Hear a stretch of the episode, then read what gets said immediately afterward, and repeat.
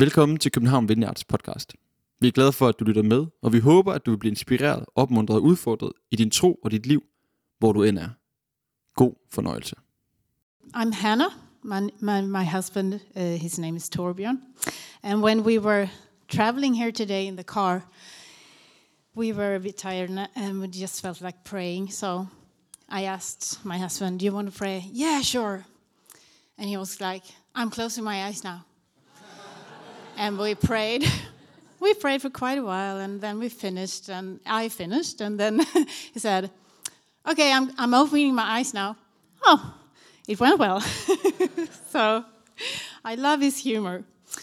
And um, we are pastoring Göteborg Vineyard, as you heard. And um, actually, I'm here because of it's, it's all your fault, Fleming. because 2001, uh, I went to the Mariager summer camp, and um, I, I just the Vineyard Nordic summer camp. And when I got there, I was like, I'm not staying here because I realized that everybody were Christians and uh, and they were, you know, camping, and they still were happy, which was a, a, riddle to me. But uh, anyway, I gave my life to Jesus, and Fleming was the one praying for me. So I'm so uh, glad that I ended up in, in the vineyard and with you guys. I guess you all know who Bill Johnson is. He is pastoring a church in uh, USA. It's called Bethel Church, and um, he. Um, they also believe that God actively speak and, and that He heals today, much like us in the vineyard. And so, um, in 1995, Bill he was a pastor in another church. It- was in Weaverville in USA, and that year there was an outpouring of the Spirit in Toronto. Maybe some of you were there. I wasn't, obviously. Yeah, come on. And um, so Bill he went there. A lot of people went there to, to take part of the re- revival. But when he first arrived there, he became uncomfortable because he didn't really. Um, he felt that the the manifestations of the spirit were so strong and strange. So, uh, but then he closed his eyes, and then he just recognized the presence of God from a prayer meetings at home. He said, so he relaxed and he um, stayed there and, and got all the impressions from, from what God was doing there, and he returned home. And when he arrived back home, he realized that there is so much more to have from God. More of God's presence, more of his signs and wonders and his power moving among us. So he started to pray God, I must have more of you. I want more of you at any cost. And for about eight months, he said, he prayed intensively for more. And one night, he woke up three o'clock in the morning, and it felt like electric shocks were going through his body. He had no control whatsoever what was happening. And he understood it was God so after about half an hour, God started to speak to him. And he started to remind Bill about his prayers of more at any cost. So Bill realized that he was going to have to give up his dignity in the eyes of other people in order to have more of God. If he wanted more. So he said, Okay, God, you can have everything even the way I look in front of other people. You can have everything if only you give me more in return, more of you. So, when we really encounter God, everything else loses its meaning. There is nothing that can compare with the presence of God. He is glorious and He has everything our whole being needs. God continued to meet with Bill Johnson the following night and the night after that. And something life changing had happened in Bill's life. So, after this encounter with God, Bill started to see things happen in his own church, in the Sunday services. There was a, a, a deaf lady, and she got her hearing back. And there, a, person that had been bound to a wheelchair for 38 years got up and was completely healed. And at the same time, a lot of people, I think he said a thousand, left Bill's church. Now, normally he would be devastated as a pastor because of this. But he felt that it was okay, it, was, it, it really didn't matter because God was there, His presence was there. And so, if some people maybe thought that, you know, they couldn't control God or He was uncontrollable, so be it. So, the only thing that was important to Bill was the presence of God. Now, we just um, had Easter. And the day, um, and then after Jesus resurrected, he showed himself, the Bible tells us. He showed himself to the disciples and, and other followers at different places for about 40 days um, before he returned to his Father in heaven. And the book of Acts tells us that about 50 days later, at Pentecost, Jesus sends his Holy Spirit over the disciples and into all who believes in him. So therefore, every believer has now access to the presence of God. It, it is in the presence of God it is his presence that makes Christianity into something more than religion. It's about a relationship with the Father in heaven who loves us. And through his Spirit, we can meet with God and experience his love and his power in a way that actually transforms us. A person that encounters Jesus is never the same. The full uh, experience of the love of Jesus and the love of the Father, it marks you for life. Peter had such an encounter with the resurrected Jesus.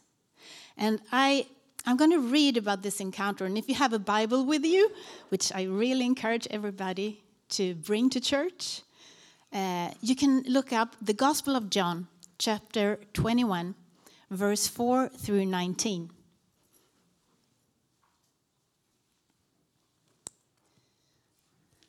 I'm so old fashioned, I know.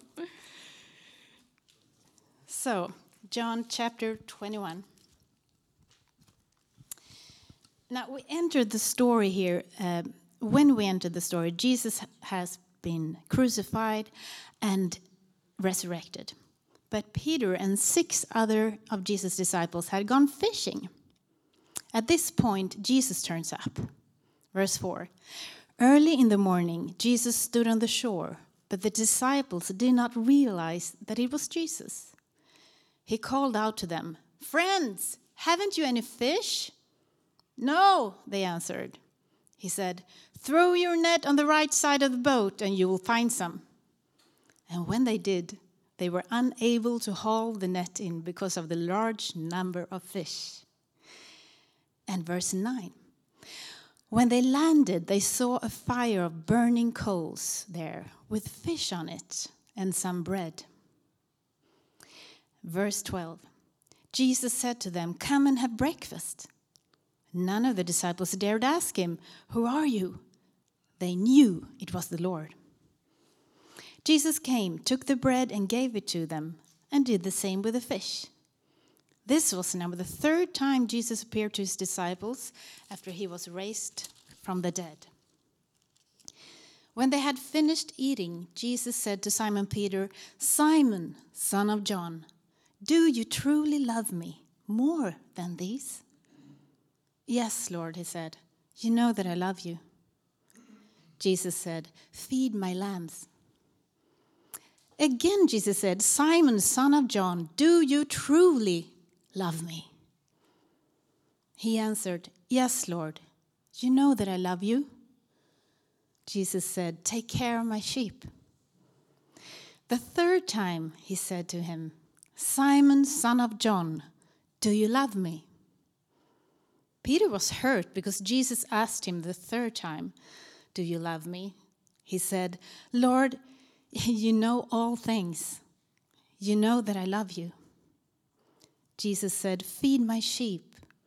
I tell you the truth. When you were younger, you dressed yourself and went where you wanted. But when you're old, you will stretch out your hands, and someone else will dress you and lead you where you do not want to go. Jesus said this to indicate the kind of death by which Peter would glorify God.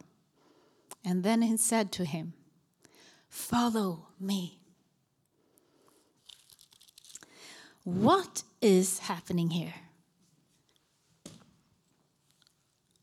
I mean, Jesus, he has taken the punishment for all the sins of the world, and he has died on a cross, and he has been resurrected.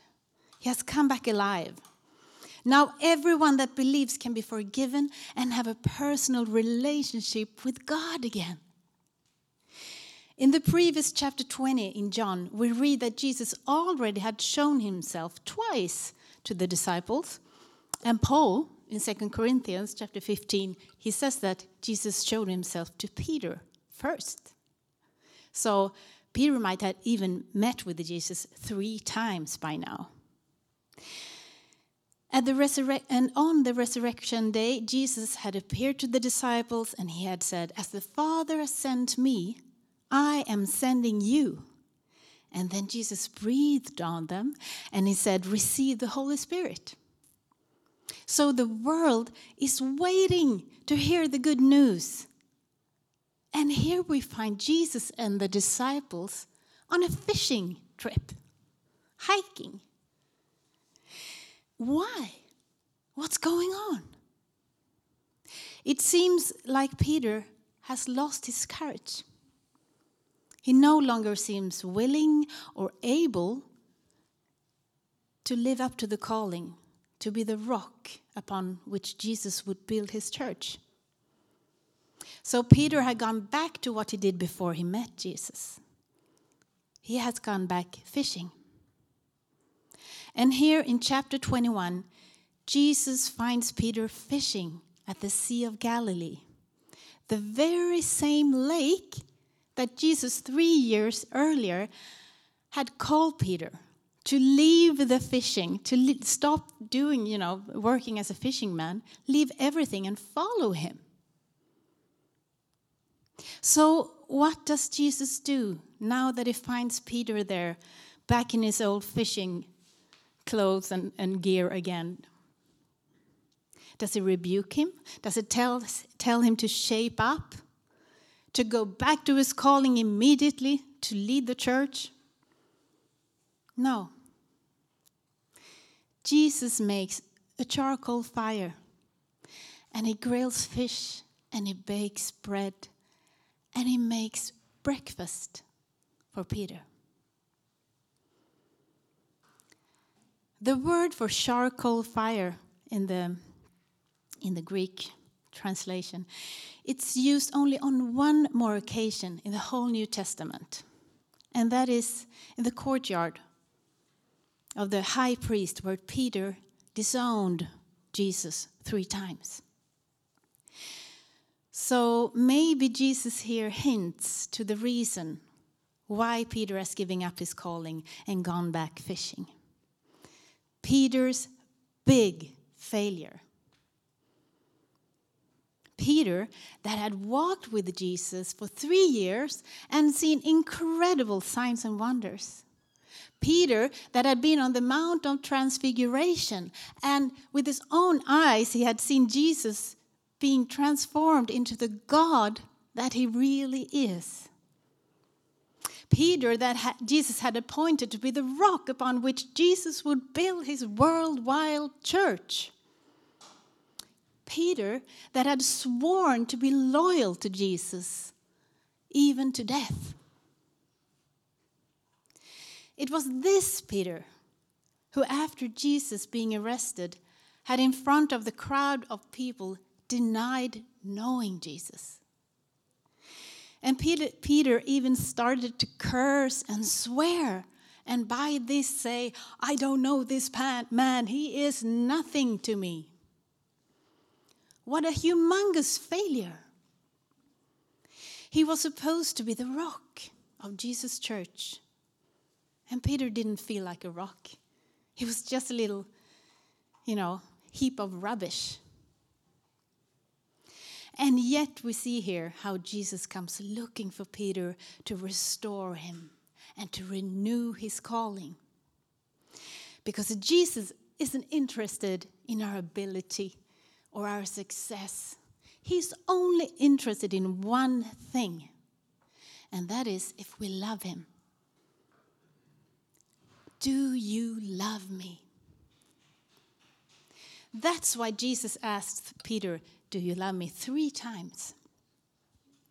It is the love relationship with Jesus that is the foundation for every true Christian life. It is not about how big words we can produce or how many righteous deeds we can deliver or manage or accomplish. The question is if we have discovered how deeply, deeply Jesus loves us. We can only make that this experience in a personal encounter with Jesus. One of the Bible experts of Jesus' time came up to him one day and he asked him, What is the greatest commandment in the law? And Jesus answers, You shall love the Lord your God with all your heart, with all your soul, and with all your mind. This is the first and the greatest commandment. You shall love. Oh no, maybe you feel now. Another thing I must do. But no, it's not just an, another commandment. Because we cannot produce the love for Jesus in ourselves. Our love for him cannot be anything that anything else but just a, a response of the great love that he has loved us with. Our ability to love comes from meeting Jesus because he is love in his own being. In the first letter of John, chapter 4, verse 7, it says, Love comes from God.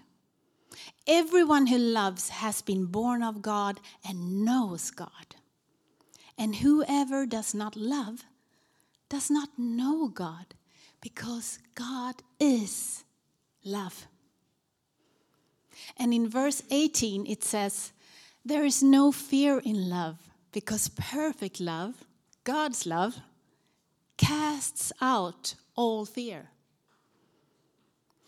If we are fearful or defensive or passive as Christians, not doing the stuff that is in the Bible, then we probably have not fully understood how loved we are. Just like Peter, God is the origin, He's the author of love. So we cannot love for real without having met Him. Many times people say they love, but just empty words the music artist says in front of thousands of fans at the concert, I love you all for being here tonight. And the YouTube influencers that makes millions out of their anonymous followers, they say, "Oh, kiss and hugs and I love you so much." But they don't care about the followers on the other end for the followers' own sake. Jesus, on the other hand, he died for his followers. That is love. In 1 John 4 7, it says, This is love. Not that we love God, but that He loved us and sent His Son as an atoning sacrifice for our sins. Jesus died for all people while we didn't want to have anything to do with Him. You know, at the same time as Peter denied and deserted Jesus, Jesus was interrogated at the same time chronologically. Jesus was interrogated and whipped and crucified for Peter's sake while he was denying him. This is how we all are. And still, Jesus wants us. What an incredible love. Only a few days before the crucifixion, Jesus had given the disciples a new commandment. Do you know what that is? Anyone? Yeah? Let's hear it.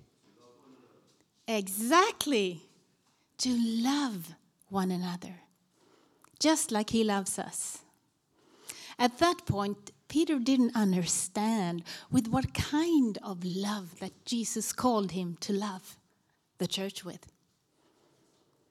Instead, Peter just asked Jesus where he was going and why he couldn't come.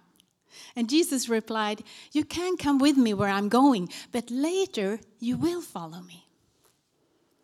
Peter then answers impulsively that he for sure could come with Jesus and he would give his life for him if needed. Are you going to give your life for me? Jesus said. And we know that that very same night, Jesus gave his life for Peter. Jesus was put in a grave, and for a few dark days, Peter is confronted with his human nature and his weakness and his sin. And Jesus is resurrected and he shows himself to the disciples, but Peter is still broken by his grand words and his deep betrayal. So now the resurrected Jesus comes to Peter at the Sea of Galilee for a personal encounter. Jesus wants to show Peter that he still loves him and that he still wants him. And Peter learns that to be a true disciple, he first needs to understand Jesus' deep, unfailing love for him. Before that, Peter had followed his own impulses. He thought that he knew better than Jesus, so he advised him against going to the cross. Remember? And Peter had fallen asleep in Gethsemane, although Jesus had told him to stay awake and pray. And when the guards had come to arrest Jesus, Peter had cut off the ear of one of the guards with a sword. So Jesus had to clean the mess up and heal the ear. Peter had tried to be heroic and serve Jesus in his own strength, and it had completely collapsed. So while Peter is hurting over his failure, Jesus fights a costly, a bloody fight with the powers of darkness that holds humanity in its grip, holds Peter in its grip, and Jesus wins.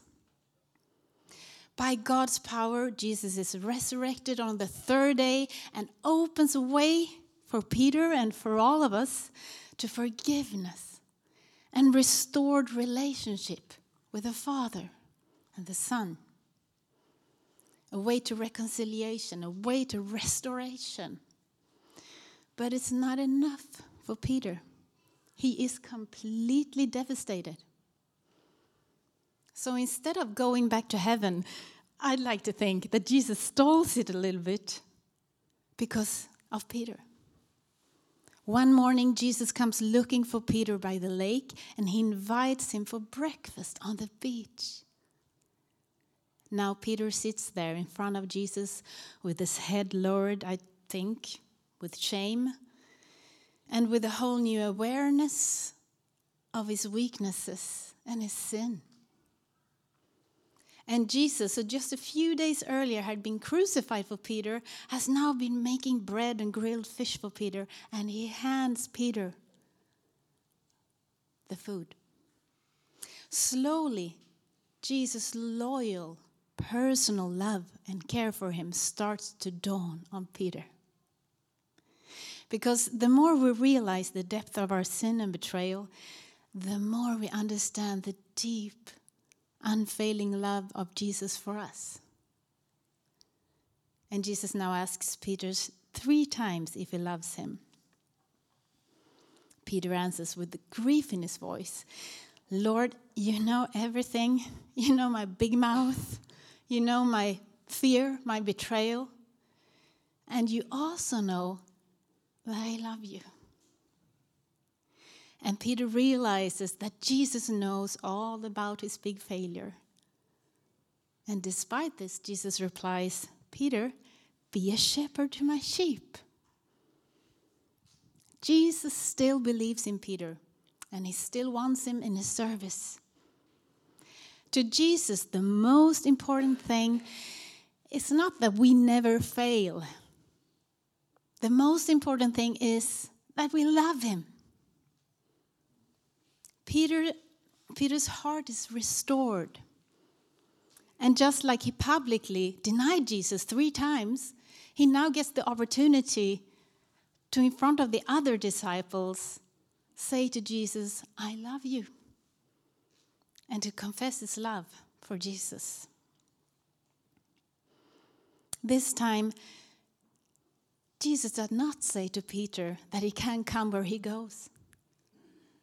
This time, Peter now says to Jesus, Come, follow me. Now, Peter was ready to follow Jesus and to obey the new command that Jesus had given them a few days earlier to love Jesus and to love others the way that Jesus loves.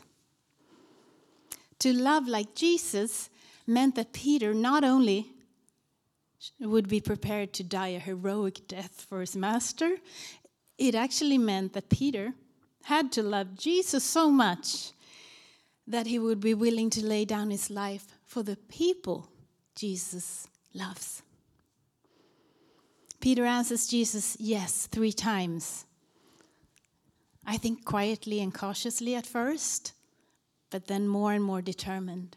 Yes, yes. I do want to follow you. I do want to love you with all of my heart and my mind and my strength, and yes, my whole life. I love you.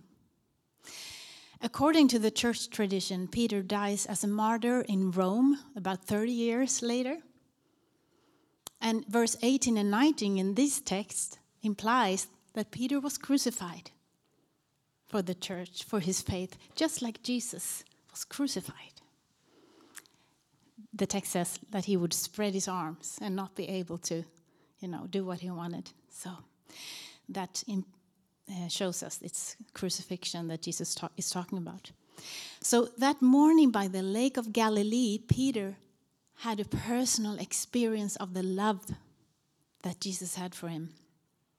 It marked him so much that he finally gave his life not only for Jesus but also for his church. To be able to follow Jesus wholeheartedly, we really need to experience the love of God for us. If we love Jesus, we love His church. Even those who prefer tea instead of coffee, or those who have, you know, opinions about things that we don't share, that like a different kind of worship music, maybe. If we love Jesus, we want to answer yes to his calling and go where he goes and do what he would do. Everything else but being with Jesus and serving him loses its meaning when we have been immersed by his love for us. But how can we get this encounter with God and his love? Well, the answer is it's pretty much up to us. Do we want it? Do we crave it? It's not necessary to go to Asbury or to Toronto to meet God's love and experience it. Jesus died on a cross so that we would be able to enter the presence of God whenever we want to. It is finished, Jesus said. And He gave us His Spirit so that we could be filled again and again with His love and commune with the Father wherever we are. This is the great gift to us as sons and daughters of God. The strongest experience I had of Jesus and his love was in Greece. I'm sorry, I'm just going to have some water.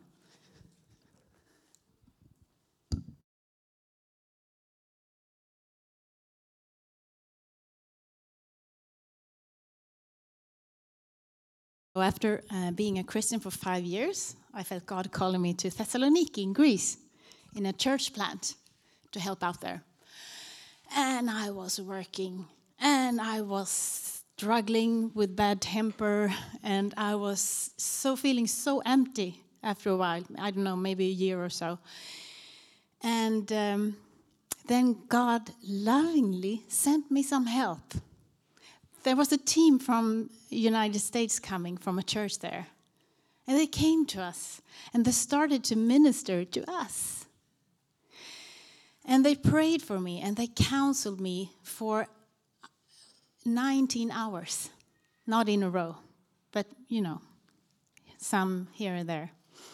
And uh, I did a big cleaning up of my heart with their help.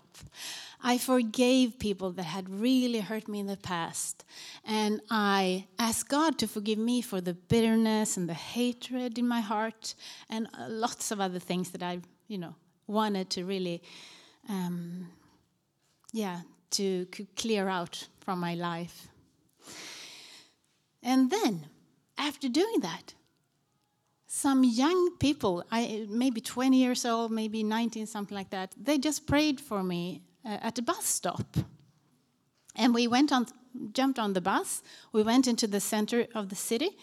And as we were walking uh, in the central square there, the power of God just hit me. And I had a really nice dress. I think one of the best I had. And I was just down on the street, like on the square, under the power of God. And it was wonderful and very, very strange at the same time. They had to drag me, two big American football players, like really drag me and carry me to church. And I was lying there for hours under the power of God. And um, I was touched by God's incredible love on and off for three days. And I laughed. Every time I heard the name Jesus, I just started to laugh. I just, it was the most lovely experience I have ever had in my whole life. And um, nowadays, the easiest way for me at least, I think God meet, uh, meets us in different ways, but for me, it's, it's to pray. It's to really take good time alone and just pray and read the Bible. I warned you, I'm old fashioned. It's wonderful. I have encounters with God all the time. And we can have encounters with God. I don't know if you tried to pray a whole night through. Anyone? It's exciting. You can pray the whole night through. You can be down on your knees, seeking God's face, wanting more. You can just stop your car and just, you know, commune with the Father when you're driving or, you know, going somewhere. You can encounter Him here today. But it won't happen if we don't long for it if we don't seek his face. In Jacob, um, is it Jacob? James. James, thanks. In James chapter 4 verse 7 it says, "Draw near to God, and he will draw near to you." So that's a promise from the resurrected and living Lord. It's a promise. So don't give up seeking for more. Don't settle for less. So let's just take some time in worship now and just invite the Holy Spirit to come to touch us afresh. Tak fordi du lyttede med. Vi håber, du går herfra med fred i hjertet og mod på mere. Du kan finde mere fra København Vineyard på Facebook, Instagram og vores hjemmeside. Du skal vide, at du altid er velkommen i vores kirke på Nyvej 7. God dag.